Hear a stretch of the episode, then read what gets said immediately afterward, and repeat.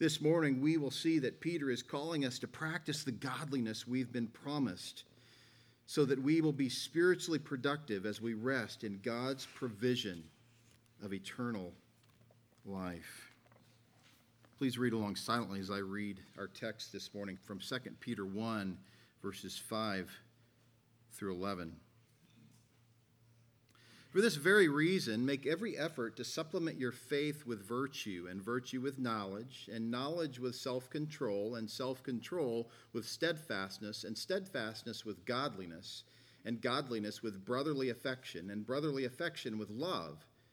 For if these qualities are yours and are increasing, they keep you from being ineffective or unfruitful in the knowledge of our Lord Jesus Christ. For whoever lacks these qualities is so nearsighted that he is blind, having forgotten that he was cleansed from his former sins. Therefore, brothers, be all the more diligent to confirm your calling and election, for if you practice these qualities, you will never fall.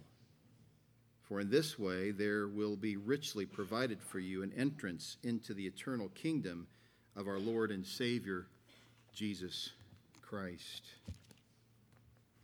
Peter begins with the command to make every effort. It's a command. We call this an imperative. You know the difference between an imperative and an indicative. An indicative makes a statement, it states a theological truth, but the imperatives of the Bible call us to respond really to those indicatives. When we see the nature of God and the nature of man, and we see the certainty of eternal life for those who would repent and believe in the gospel. We see indicative statements. We see truths that are declared with an exclamation point, and then following up those indicatives are imperatives. They are commands. Peter has clearly and plainly given us the gospel. He is, in an indicative way, declared to us what the gospel is, and here he's given us commands in light of it. This is an instruction. He's telling us what to do. Now, let me just tell you that this is how spiritual growth works. You read the commands of the Bible, you do them, you grow, you live your life, and you do it again. If you don't have a copy of this little book, Sanctification by Mike Riccardi, I, I recommend it. Mike's a staff pastor at Grace Community Church. In it, he says, Sometimes the doctrine of sanctification doesn't fill us with the same sense of wonder and appreciation as do the doctrines of justification and glorification. That may be because reflection on the pursuit of practical holiness quickly reminds us of how slowly we are progressing in the process of sanctification. To think of the doctrine of sanctification simply reminds us of what we ought to be, but what we are not yet. Besides this, there is a great deal of confusion about the doctrine of sanctification. Christians have long debated what the role of the believer is in progressive sanctification. Are we to be actively engaged in pursuing holiness, or are we to instead be passive, waiting faithfully for God to work holiness in us? You have some, on the one hand, who say things like, pray like a Calvinist, but work like an Arminian. Pray as if it all depended on God, but work as if it all depended on you. Now, I understand the intent of statements like this, but allow me to suggest that is never a good idea to pretend that something that's false is true just to achieve a certain result. In fact, there is likely not a surer recipe for disaster in your pursuit of holiness than to adopt errant theology as the basis for your philosophy of the Christian life. On the other hand, though you have those who say things like, Your problem is that you are trying to live the Christian life. What you really need to do is let Christ live through you. You need to let go and let God. Stop striving and just relax. And so confusion abounds. End quote. Strongly recommend the book. You'll be very happy you read it, and you'll find it to be extremely helpful. Those are not the only confusing mindsets that are out there. And there is a prevalent sweep in our nation among once faithful Christian leaders to re embrace what we would fundamentally call antinomianism. an abandonment of the law, as if the commands of the Bible are not for us. But they are. And then there's this unnecessary and almost divisive distinction between the law and the gospel. Now, let me tell you, there is a distinction between the law and the gospel, but when you take that distinction beyond what it actually is, you have comments like, well, I love the gospel, but I don't have any interest in the law. And the person who loves the gospel is a person who loves the law. Read Psalm 1 for a quick commentary on the need to love the law of God and the benefits of loving the law of God. So Peter says, make every effort. That utterly destroys Keswick theology that says, let go and let God. Make every effort. Now, don't forget the why behind making every effort. So Peter says, for this reason, make every effort. For what reason? We'll go back to verses 3 and 4, where Peter says, His divine power has granted to us all things that pertain to life and godliness through the knowledge of Him who called us to His own glory and excellence, by which He has granted to us His precious and very great promises, so that through them you may become partakers of the divine nature having escaped from the corruption that is in the world because of sinful desire. What reason? More succinctly, because his divine power has granted to us all things that pertain to life and godliness, because he has granted to us his precious and very great promises. Because of that, because he has granted to us by his divine power all things pertaining to life and godliness. And he has granted to us his precious and very great promises. That's the reason. Now, more systematically, for the reason of the power for godliness, the pathway of godliness, the promise of godliness, and the proof of godliness, at which we looked last week. You remember our outline from last week, rooted in and derived from verses 3 and 4. Point number one last week was the power for godliness, where Peter has said his divine power has granted to us all things that pertain to life and godliness. We see the power for godliness. Point number two, the pathway to godliness came from the latter half of verse 3 through the knowledge of Him. That's the pathway the knowledge of Him, the increasing awareness of sound doctrine related to what God has said about Himself, a willingness to believe it and submit to it and yield to it and humble oneself before it instead of rejecting it, saying that can't be true. Him, by the way, God, Jesus Christ, who what? Who called us to His own glory and excellence. So we're not only looking at the reason of the power for godliness, and the pathway to godliness, but also the promise of godliness. In verse 4, where Peter says, By which he has granted to us his precious and very great promises, so that through them you may become partakers of the divine nature. The divine nature, that godly state. We looked at 2 Corinthians 5 to show that all things have become new for the new Christian. There are not two natures, there is one nature, and there is the flesh and we fight the flesh. And in Romans 7, Paul shows us that fight that he experienced as a 20 year veteran Christian. It should give you hope, it should give you encouragement. It does me. We continue that fight. Paul points to the reality that one day Jesus Christ will set him free from the body of this death. But for now, on the one hand, I with my mind am serving the law of God, yet on the other, serving the law of sin with the flesh. But the pathway really rests in the promise the promise of godliness by which he has granted to us his precious and very great promises, so that through them you may become partakers of the divine nature. Your divine nature, your new state, the new condition, the new nature is a direct and certain result of the promise of God in his gospel. The fourth point we looked at was the proof of godliness, and that is that the person that God has called has, in fact, escaped the corrupt nature of this world. That corrupt nature, that corruption that is in the world because of sinful desire. Sinful desire from where? From the heart of the corrupt person, the totally de- depraved person, which you and I were in that category in our birth. So, for this reason, make every effort. Now, the unregenerate, intentionally simple minded person at this point would say, well, which is it? Has God granted that to us, or are we supposed to make every effort? And I go back to the Apostle Peter, and he says, God has granted it to us, and we are to make every effort. But the unregenerate mind cannot and does not want to comprehend this. He wants one or the other to be true. But he cannot handle the reality that God has said that it is true, and you are to follow it up volitionally.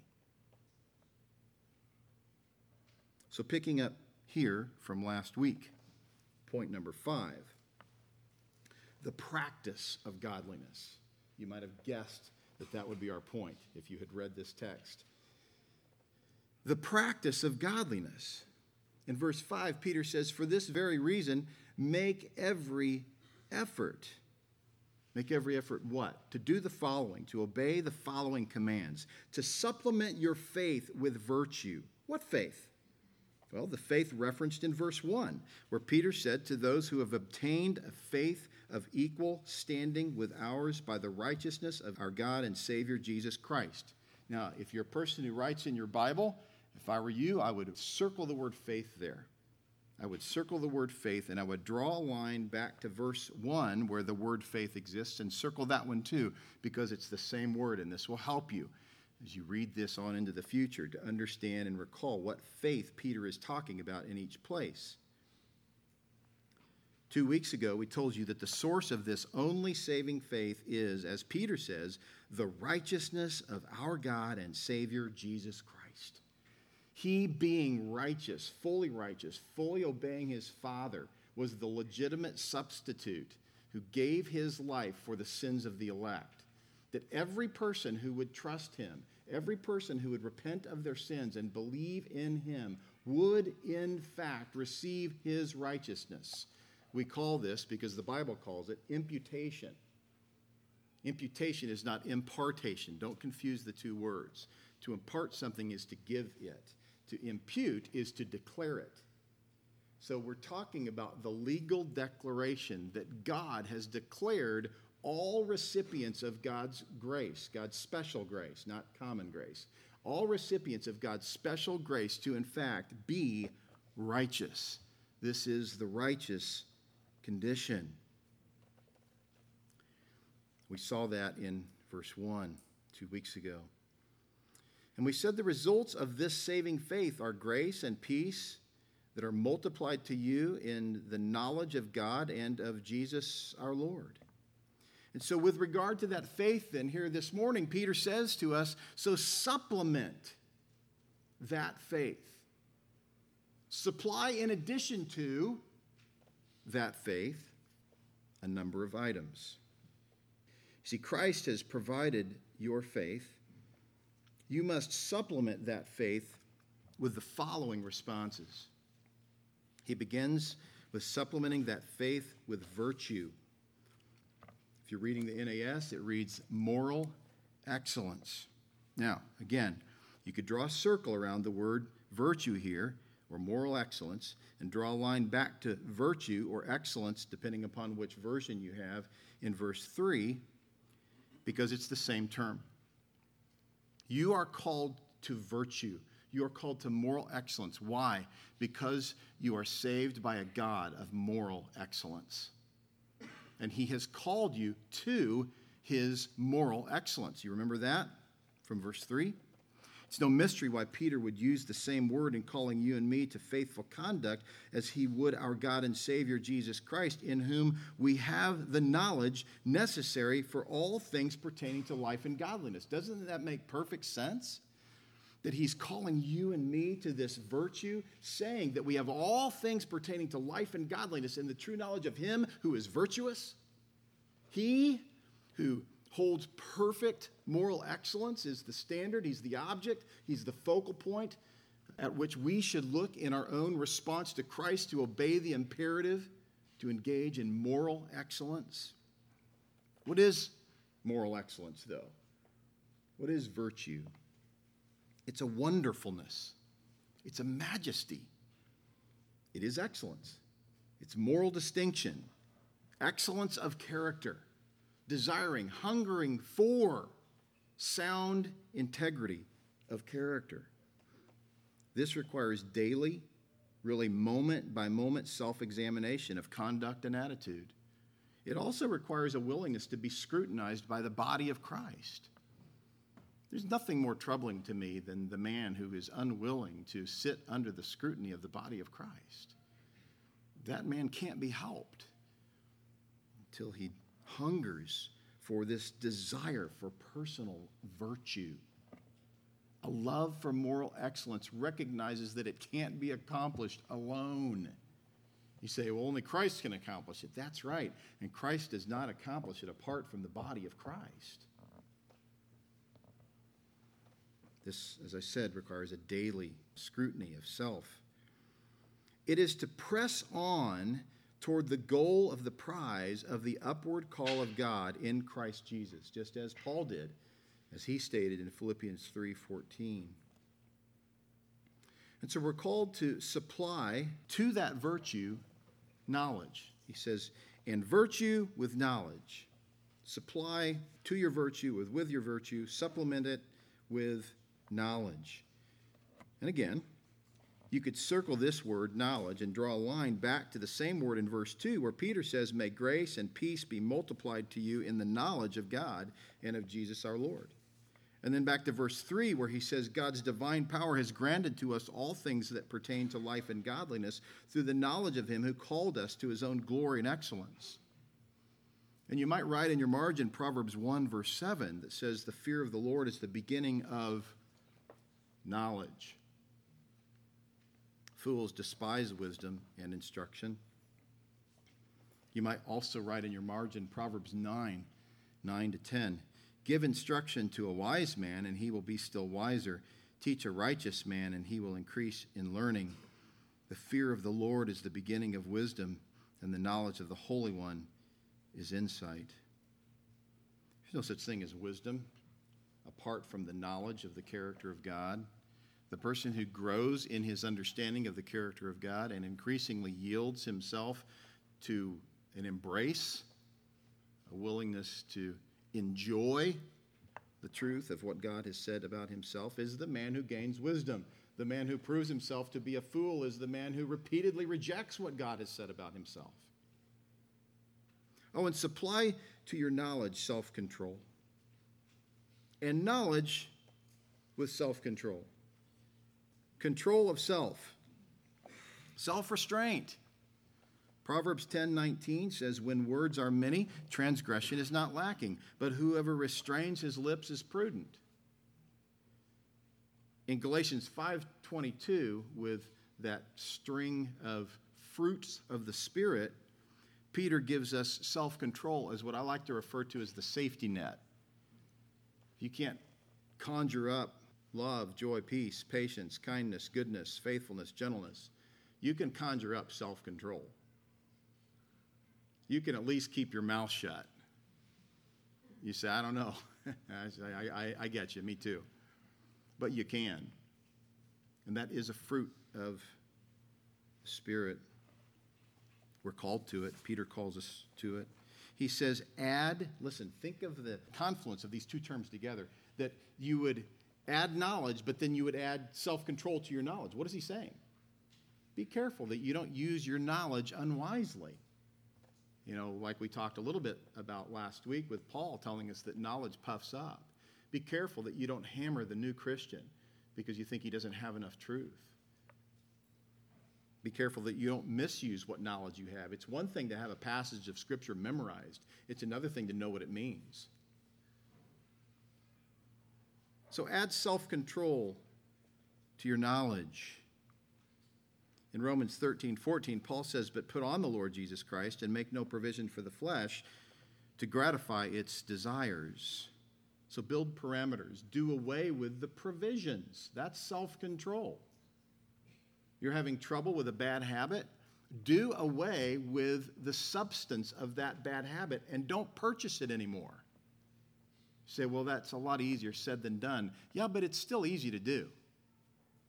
It's still possible to stay away from that place where you grab things that you know are going to result in the nurturing of your addiction, whatever it may be.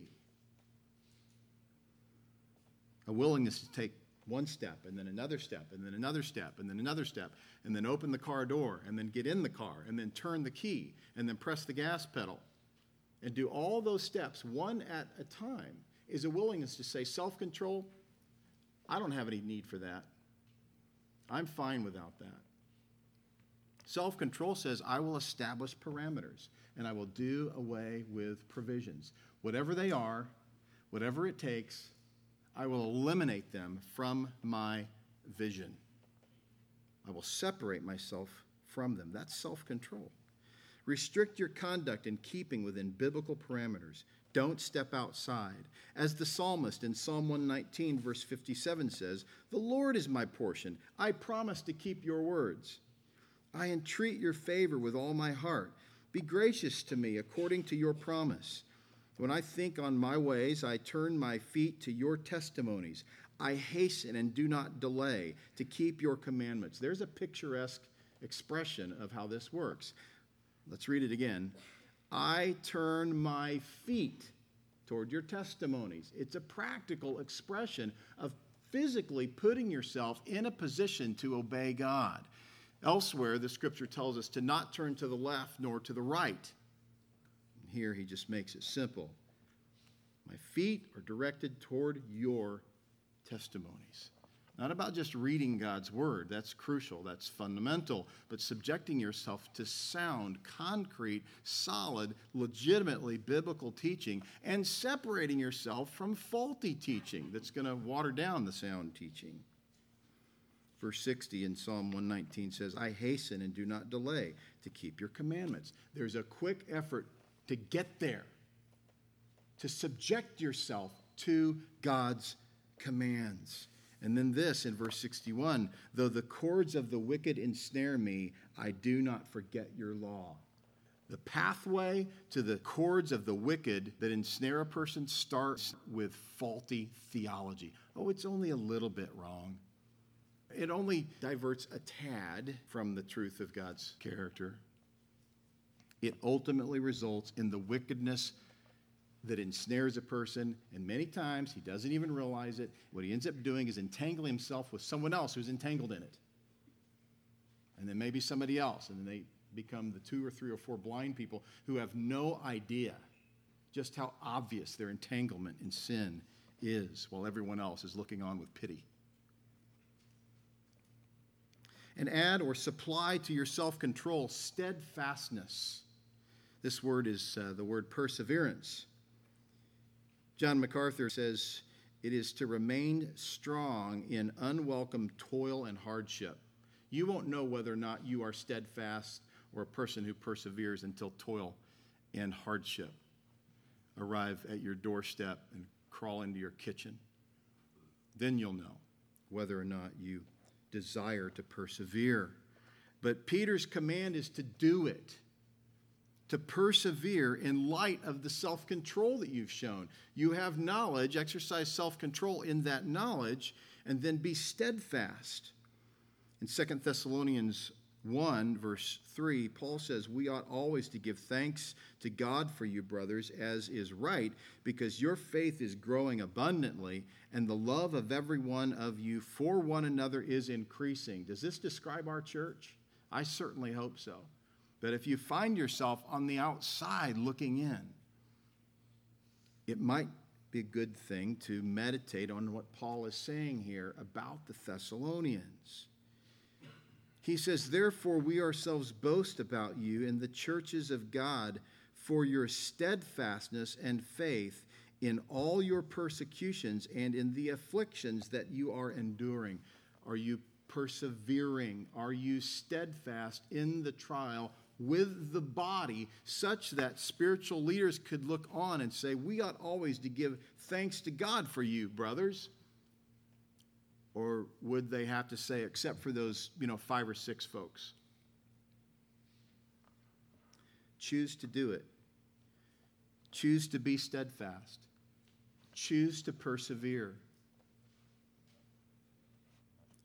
Hebrews 12, verse 1 says, Therefore, since we are surrounded by so great a cloud of witnesses, let us also lay aside every weight and sin which clings so closely, and let us run with endurance the race that is set before us, looking to Jesus. Now, he's just called the reader to look to a long list of what some have called the spiritual hall of fame people who are spiritually successful, people who are, in fact, godly people who endured, who persevered amidst trial, in tribulation.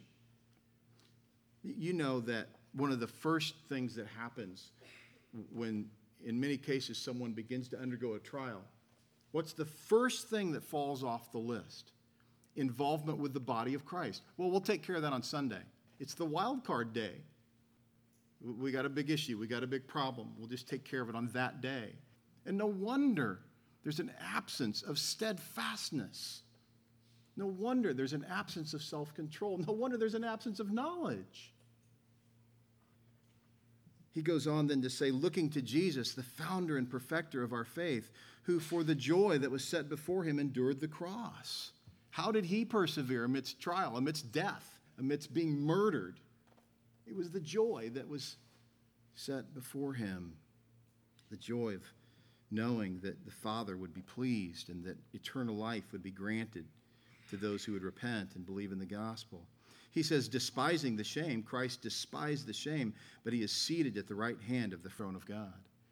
So he no longer experiencing any affliction or trial or the implications and the consequences of the sins of others but sitting at the right hand of his Father. Steadfastness. Peter says, supply to your steadfastness godliness. You remember that godliness is piety, it's devoutness, it's reverence for God. Uh, we called it last week, as one commentator did, uh, rightly directed worship. It's reverence for God. Of course, you'll want to go back and circle this word and draw a line back to verse 3 where it says, His divine power has granted to us all things that pertain to life and godliness through the knowledge of Him. Again, this is the same term godliness and godliness. Add to your steadfastness godliness. Don't just be a person who perseveres, but be a person who regularly invokes reverence for God in your mind. You'll also want to put in the margin, chapter 3, 11 to 12. Since all these things are thus to be dissolved, what sort of people ought you to be in lives of holiness and godliness, waiting for and hastening the coming of the day of God, because of which the heavens will be set on fire and dissolved, and the heavenly bodies will melt as they burn? You and I are called to godly lives now, today, in light of the eternal reality that we will be likened unto his character in the glorified state.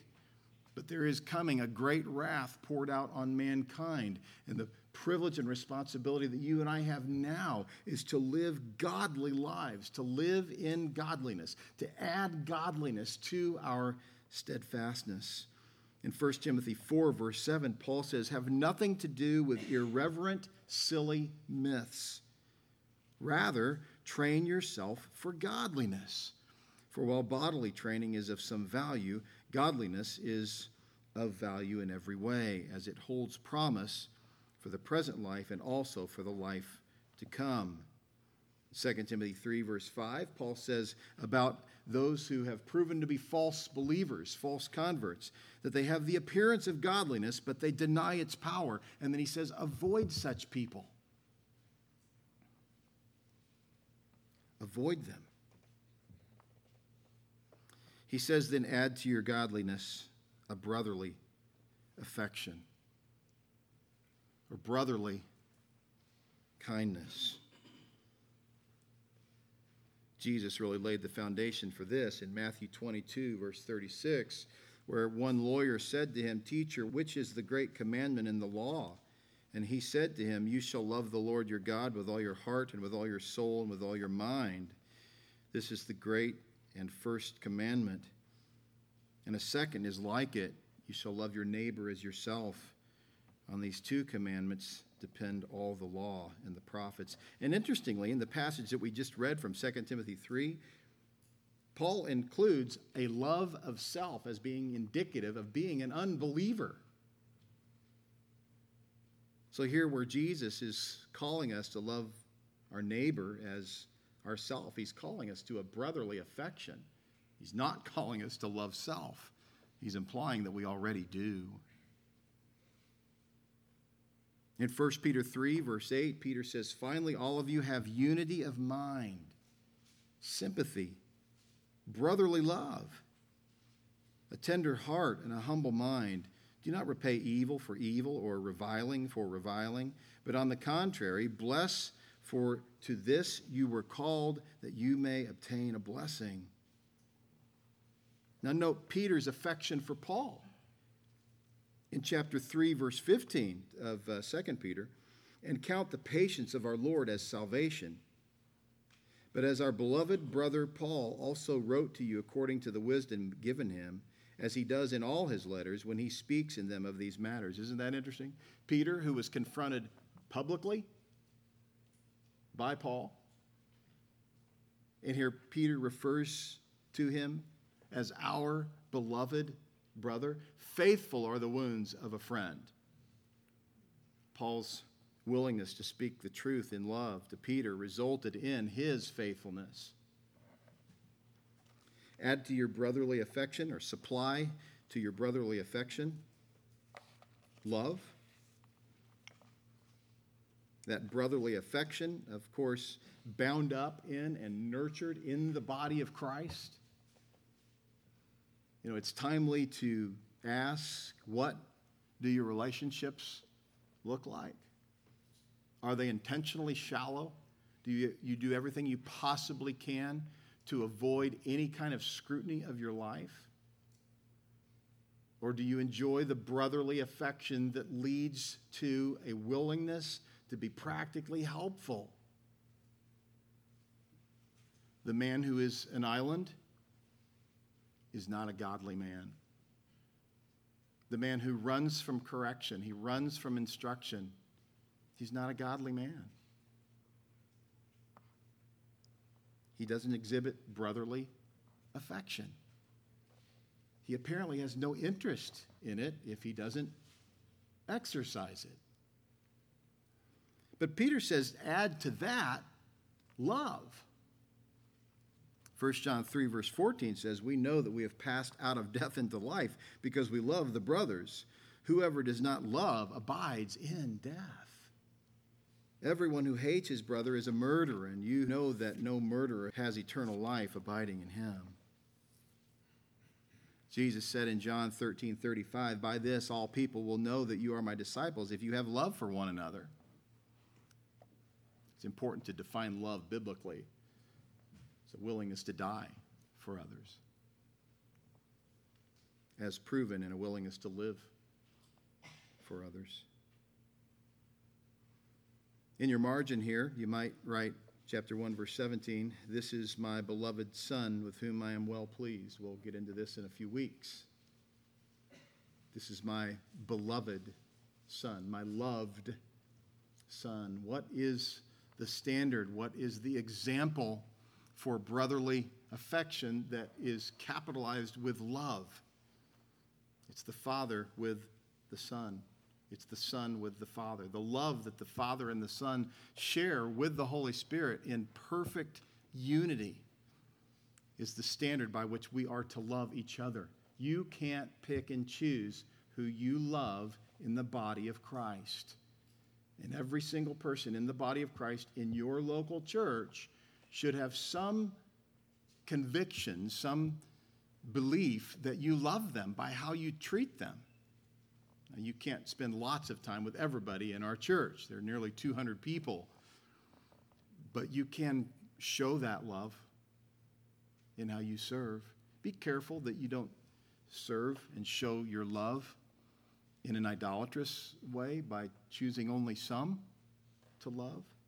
At the same time, recognize that in the family group environment, you've been given a great opportunity to exercise that love in a particular way that reveals the need for others to do the same. It's a great example that when you set it, it has impact on others. Chapter 3, verse 1 says, This is now the second letter that I'm writing to you, beloved. Is that how you think of the body? Should. Chapter 3, verse 8. But do not overlook this one fact, beloved, that with the Lord one day is a thousand years, and a thousand years as one day. The Lord is not slow to fulfill his promise, as some count slowness, but is patient toward you, not wishing that any should perish, but that all should reach repentance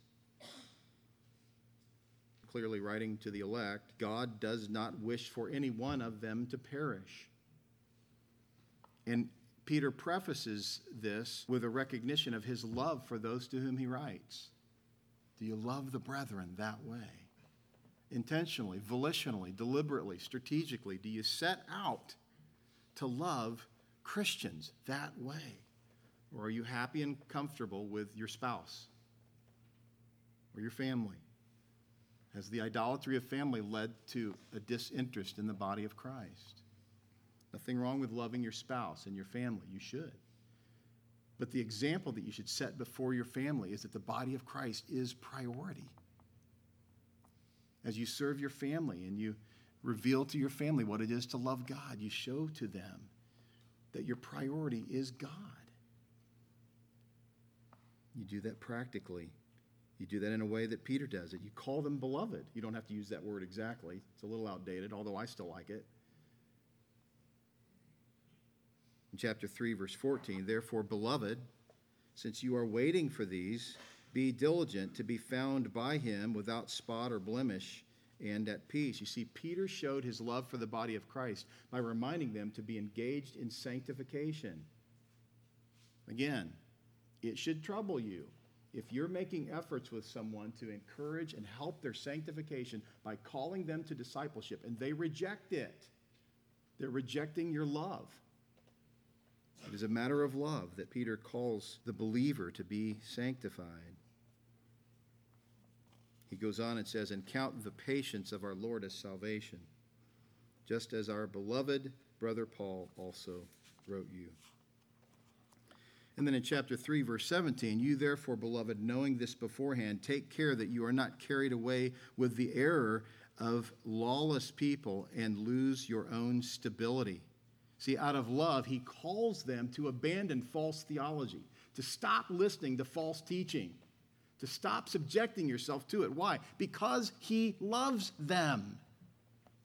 This may be one of the most difficult things for immature young Christians to get past because they've got some sort of emotional affinity for someone that they thought loved them. They're unwilling to scrutinize the depth and the reality and the honesty of their teaching. Point number five being the practice of godliness. We've seen it. This is how it works. Do these things, engage in these practices as a result of God providing for you all things pertaining to life and godliness in the true knowledge of Him. So that's the practice. Point five. Point six, the product of godliness. The product of godliness. For if these qualities, what qualities? The things we just went through. For if these qualities are yours and are increasing, we call this a conditional statement. It's conditioned upon whether or not these qualities are yours, and equally, whether or not they are increasing. Do you desire to serve the body of Christ? Or have you determined that this is an option that you're not yet ready for? The product of godliness. For if these qualities are yours and are increasing, In other words, the fact that they're yours is that you've taken possession of them. Increasing means that you're growing in your devotion to them. If they are yours and increasing, they keep you from being ineffective or unfruitful in the knowledge of our Lord Jesus Christ. Unfruitful and ineffective in what? That which leads to godliness. The knowledge of our Lord and Savior Jesus Christ. See, if you're involving yourself in these things that are obvious devotion to the body, you won't be found unfruitful. You won't be found ineffective in the knowledge of our Lord Jesus Christ. But the person who is defective in his knowledge of the Lord Jesus Christ is not committed to these qualities. He might pretend well in some areas, but there's going to be living proof that one or more of these qualities is not important to him. Therefore, he will have a skewed understanding of the character of God, and it'll be okay with him. He might even fight for it. Be sure to circle knowledge here and draw a line back up to verse 5 where you see the word knowledge. You might also write in the margin chapter 2 verse 20 for if after they have escaped the defilements of the world through the knowledge of our lord and savior jesus christ they are again entangled in them and overcome. The last state has become worse for them than the first. You remember when we looked at the fact that this knowledge of the person of jesus christ does two things much like in 2 corinthians 2 that as you are an aroma of christ unto god among those who are being saved and among those who are perishing. It has a dual effect. Among those who are being saved, it's life unto life. But among those who are perishing, it's death unto death. Your conduct, your godliness, your devotion to Christ, your devotion to the Word, your devotion to the body of Christ is death unto death. Not only for those who utterly and openly and boldly reject Christ, but for the false convert. You are a constant source of irritation for the person who's devoted to a false theology. In chapter 3, verse 18, Peter says, But grow in the grace and knowledge. You might circle that word. You might put it in your margin here, 318. Grow in the grace and knowledge of our Lord and Savior Jesus Christ. To him be the glory both now and to the day of eternity. Amen. Remember from verse 3 that it is through the knowledge of our God and Savior Jesus Christ that we experience godliness. And then in verse 9 here in our text, for whoever lacks these qualities is so nearsighted that he is blind, having forgotten that he was cleansed from his former sins. This describes the believer who is not on the pathway to godliness. He's spiritually lazy, he's been distracted, he's been sidetracked. So, the matter of virtue and knowledge and self control and steadfastness and godliness and brotherly affection and love have not been the focus of his life. Well, point number seven the perseverance of godliness. The perseverance of godliness. Therefore, brothers, be all the more diligent to confirm your calling and election. For if you practice these qualities, you will never fall. From Loraine Boettner. If God has chosen men absolutely and unconditionally to eternal life, and if his spirit effectively applies to them the benefits of redemption, the inescapable conclusion is that these persons shall be saved. You want eternal security? Make certain of your calling and your election. And Peter explains how to do that. The Westminster Confession reads They whom God hath accepted in his beloved, effectually called and sanctified by his Spirit, can neither totally nor finally fall away from the state of grace, but shall certainly persevere therein to the end and be eternally saved. You see, a man centered, man made, made up theology defies this reality, it despises it. Peter here says we are to be diligent. Diligence shows an eagerness to be faithful. He says, confirm your calling, and you might circle that word calling and draw a line back to verse 3 and circle it there, where it says, His divine power has granted to us all things that pertain to life and godliness through the knowledge of Him who called us to His own glory and excellence. You might even write in your margin Romans 8 29 to 30, for it says, For those whom He foreknew, He also predestined he predestined them to be conformed to the image of his Son, in order that he might be the firstborn among many brothers. And those whom he predestined, he also called. He says, confirm your election. Having said, confirm your calling, confirm your election. Peter certainly doesn't say here that we are to hate the doctrine of election, that we should avoid it or criticize those who are grateful for it and are willing to address it as Scripture does. Back in 1 Peter chapter 1 verse 1, Peter says, "Peter an apostle of Jesus Christ to those who are elect, exiles, according to the foreknowledge of God the Father." Romans 9 verse 10, "But also when Rebekah had conceived children by one man, our forefather Isaac, though they were not yet born and had done nothing either good or bad, in order that God's purpose of election might continue." not because of works, but because of him who calls. She was told, The older will serve the younger. As it is written, Jacob I loved, but Esau I hated. But it's not unusual, even in the church that's genuinely devoted to the sufficiency of Scripture, that even when there is a faithful, balanced devotion to all the attributes and works of God, that the person who hates God's sovereignty and loves the misguided concept of free will will be frustrated, dismissive, and even angry every time this doctrine is addressed from Scripture.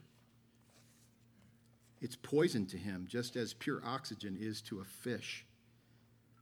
It's poison to him, just as solid food is to an infant, just as truth is to the unbeliever. You see, it's one thing for the new believer or the believer who has received misguided unfaithful long term teaching to be initially alarmed by the doctrine of election. Many of you have experienced that. But it's quite another thing when a person boldly rejects such a statement from the apostle. But then Peter says, For if you practice these qualities, you will never fall. What's the deal? The person that God has elected the person that God has set apart for himself is called to practice these qualities. And by practicing them, he can know that he will never fall. And therefore, he has assurance. But if he doesn't practice these qualities, or maybe he does a really good job of pretending to practice them, he should certainly question his salvation because it's in question. Well, point number eight the prize of godliness. The prize of godliness. Verse 11 says, For in this way there will be richly provided for you an entrance into the eternal kingdom of our Lord and Savior, Jesus Christ. In this way. In what way? By being certain of your calling and your election. Now think of it. If you disdain the doctrine of election, you won't have any interest in making certain your calling and your election. You will ridicule it and you will despise those who will not let up by being faithful to teaching it from the Scripture, even when they do it in a balanced way with regard to all the doctrines of Scripture. The pursuit of sanctification is the ground floor of assurance. In this way, the pursuit of sanctification, the pursuit of godliness, the pursuit of brotherly affection, the pursuit of love, the pursuit of steadfastness, in 2 Corinthians 5, verse 10, Paul says, For we must all appear before the judgment seat of Christ, so that each one may receive what is due for what he has done in the body, whether good or evil. You and I will be held accountable for our conduct. And there will be a prize for those who reflect godliness, those who reflect the calling and election. Galatians 5:19 now the works of the flesh are evident sexual immorality, impurity, sensuality, idolatry, sorcery, enmity, strife, jealousy, fits of anger, rivalries, dissensions, divisions, envy, drunkenness, orgies, and things like these. I warn you, as I warned you before, that those who do such things will not inherit the kingdom of God. And this falls perfectly in hand with what Peter is telling us about being people who are committed to knowledge and self control and steadfastness and godliness. The people that Paul is talking about here are not. They're devoted to reveling in the flesh. 1 Peter 5, verse 4 And when the chief shepherd appears, you will receive the unfading crown of glory. Who's he speaking to there? He's speaking to the faithful shepherd who doesn't pull punches when it comes to the true reality of the character of God. That's the man that God will ultimately bless in eternity. And the one he won't is the one who is willing to deliver a false theology so that it appeased the flesh of men and made them feel better. Finally, I want to read to you from Revelation 2, verse 9. Revelation 2, verse 9, to the church of Smyrna. I know your tribulation and your poverty, but you are rich and the slander of those who say that they are Jews and are not, but are a synagogue of Satan. Do not fear what you are about to suffer. Behold, the devil is about to throw some of you into prison that you may be tested, and for ten days you will have tribulation. Be faithful unto death, and I will give you the crown of life. Peter has given us the power of godliness, or he's shown it to us. He's shown us the pathway to godliness. He's revealed to us the promise of godliness. He's told us what the proof of godliness looks like. This morning we've looked at the practice of godliness. We've seen that the product of godliness is an effectual life in ministry, a commitment to the body of Christ. That person is not ineffective. He's not unfruitful in the knowledge of our Lord Jesus Christ. We've also seen that there is perseverance in godliness. We've seen the perseverance of godliness. The person who is diligent, he is aggressive about being certain of his calling and election. And how does he do that? He studies the scripture. And where he sees it in scripture, he doesn't reject it, he rests in it. And we've seen the prize of godliness. This is not an earned prize. It is a prize set apart for the godly, whom God has elected unto godliness. But the call still is to nurture that godliness. May we do that together. Father, we rest in your sovereign grace. Lord, I pray that you would help us to be certain of our calling and our election when such a clear command of Scripture is so hated by so many in the church today, in our era, who claim to know Christ. Lord, may we stand strong with grace, being willing to gently, patiently, lovingly proclaim the truth of the character of God, knowing that those who will persevere will, in fact, step into eternity with Jesus Christ, worshiping Him. And those who don't persevere will not. So, Lord, lay heavily on our hearts the need to understand and rest in these truths, that we would be effective in ministry, not only to exalting you and to edifying and equipping the saints, but evangelizing the lost.